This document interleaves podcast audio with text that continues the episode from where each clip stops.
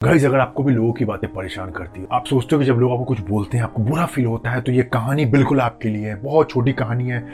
गौर से सुनना, बहुत अंदर जाके बताने वाला गाइज़ ये कहानी इस तरह शुरुआत होती है कि एक था पेंटर मतलब जो चित्रकार होते हैं, जो पेंटिंग करता था। बहुत अच्छा पेंटर था। उसके मोहल्ले में, उसके एरिया में, उसके जगह में लोग उसको काफ़ी ज़्यादा प्रेस करते थे फॉर हिज पेंटिंग काफ़ी अच्छा पेंटिंग करता था। वो हर जगह जाता था नए नए एक्सपेरिमेंट्स करता था। वो एक नॉर्मल पेंटर नहीं था कि बस लेके सिंपल पेंटिंग करना शुरू करता था। ये हर वक्त वो कुछ नया ट्राई करता था। कभी पहाड़ों में जाता था, कभी नदियों के पास बैठता था, कभी जंगलों में, कभी घोर गुफाओं में जा जाकर एक्सपेरिमेंट करता था, अपने आप लोगों से काट कर दूर रह के कुछ नए नए पेंटिंग्स बनाने की कोशिश करता था।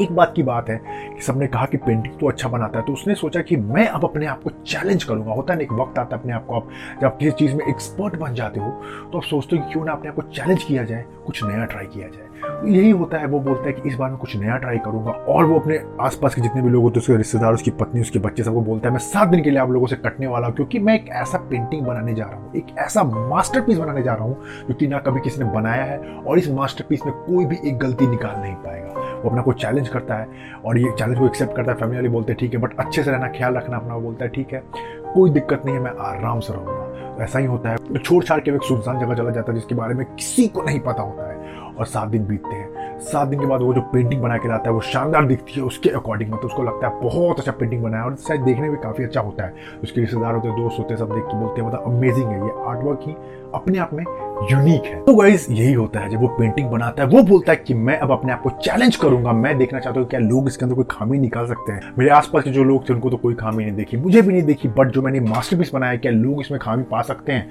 वो क्या करता है, उस पेंटिंग को लेके जाता है और बिल्कुल बीच चौराहे में शहर के सबसे जो बोलते हैं ना, भीड़ भड़ाके वाले बाज़ार, वहाँ बीचों बीच पेंटिंग को रख देता है।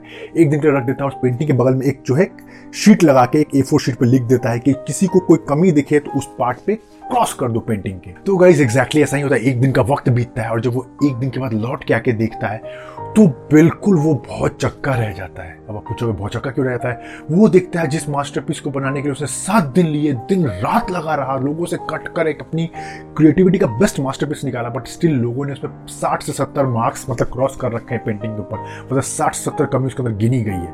वो सोचता है, मेरे से ऐसी इतनी बड़ी गलती कैसे हो गई? अब वो क्या करता है? उस पेंटिंग को लेकर जाता है अपने दोस्त के पास और वहाँ दिखाता है कि, देख यार, मैंने इतनी अच्छी पेंटिंग बनाई, इतने शौक से पेंटिंग बनाया बट स्टिल लोगों ने इतनी सारी खामियाँ निकाल दी। उसका दोस्त थोड़ा समझदार होता है लॉजिकल होता है। वो बोलता है कि, तू एक काम कर मेरे भाई, इस पेंटिंग को फिर से तू एक बार लेके जा बीच चौराहे पे। इस बार ए फोर शीट जो उसके बगल में तू लगाएगा पेंटिंग उस पर लिखना कि जो गलती मिले, उस गलती को काट कर सुधार भी देना। तो बोलता है, चलो, इतनी अपने लिए बुरा फील कर लिया तो एक बार और पेंटिंग लगा के चेक कर ही लेते हैं। ऐसा ही करता है, वो जाता है उस पेंटिंग को बीचों बीच चौराहे पे रख देता है।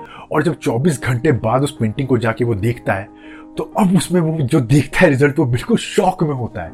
और दोस्त को दौड़ के जाता है कि, भाई देख, अब इसमें एक भी कट ही नहीं है मतलब लोगों ने क्रॉस ही नहीं किया।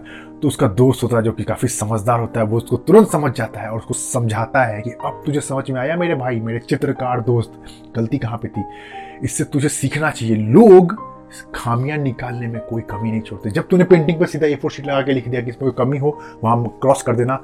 लाइन से लोग आए क्रॉस करके निकल गए। या तेरे में ये कमी है, तेरे वो कमी है पेंटिंग में ये कमी है। लेकिन जब तूने ए फोर शीट पर यह लिख दिया कि उस गलती को सुधार भी देना, लोगों की समझ में नहीं आया। लोगों ने कुछ को छुआ भी नहीं, बोला, बहुत बढ़िया पेंटिंग करके निकल गए।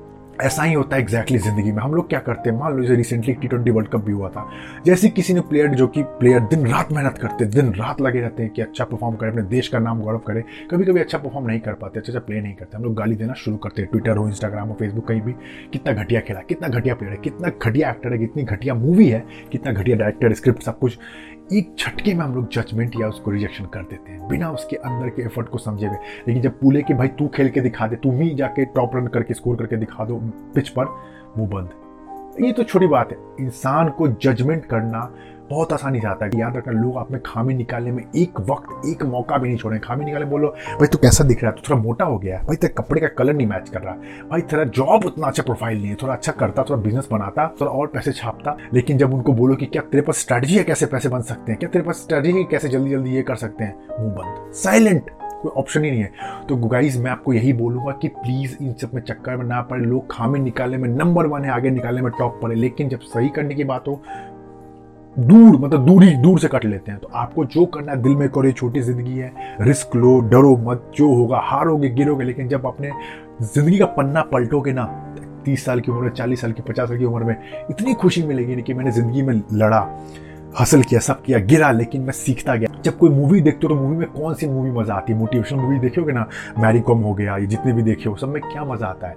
एक घिसी पिटी ज़िंदगी कोई इंसान उठा, सुबह उठा, खाना खाया, सो गया, मर गया, ज़िंदगी खत्म, शादी, ब्याह। नहीं ना, मज़ा किसमें आता है? हसल किया, खाने को पैसे नहीं थे, रोड पे सो रहा था, ज़िंदगी में एक एक पाई के लिए पैसे जोड़ रहा था। उससे जब वो उठ के आता है तो हीरो की वैल्यू हमारे दिमाग में छप जाती है, भाई इस बंदे ने, इस बंदी ने स्ट्रगल किया है। तो यही ज़िंदगी है, लोगों की मत सुनो, लोगों की काम है कहना ना, उनको कहने दो।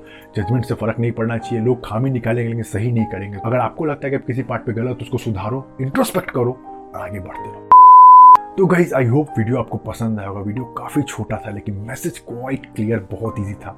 तो अगर देख रहे हो अभी तक तो लाइक कर दो। चैनल पर नए हो तो सब्सक्राइब कर देना और नोटिफिकेशन बेल यानी घंटे को दबा देना बिकॉज़ अगर अगली बार वीडियो आए, सबसे पहले आपको पता चला चाहिए। एंड गाइज़ अगर आपको ऐसी दमदार पावरफुल और वीडियोस देखने हैं तो मैंने उसके लिए पूरा कंप्लीट प्लेलिस्ट बना रखा है, जिसका नाम है खूंखार मोटिवेशन एक बार जाके ज़रूर चेकआउट करना। एंड प्लीज़ एक आपसे लास्ट रिक्वेस्ट है, इस वीडियो को प्लीज़ शेयर करना मत भूलना। मैं क्योंकि मैं चाहता हूँ जो भी मेरे भाई बहन है, जो कि अपने पोटेंशियल के अंदर पहचान रहे, लेकिन लोगों के जजमेंट से उनको फ़र्क पड़ने लगता है, उनका हौसला टूटने लगता है, वो नहीं टूटे। लोग देखे लोगों को हौसला बढ़े तो वीडियो को शेयर करना मत भूलना। एंड गाइज़ आपको ऐसी कुछ दो तीन पावरफुल बुक्स पढ़ने जो कि सेल्फ हेल्प बुक है, जो कि मैंने पर्सनली मैं पढ़ा हूँ, जिसके मुझे काफ़ी ज़्यादा मेरे माइंडसेट में चेंज आया है। तो मैं कुछ बुक डिस्क्रिप्शन में लगा दूँगा, एक बार जाकर ज़रूर चेकआउट करना। तो चलो गाइस नोट वीडियो को एंड करते हैं। अच्छे से रहो। मिलते हैं नेक्स्ट वीडियो में, तब तक के लिए जय हिंद।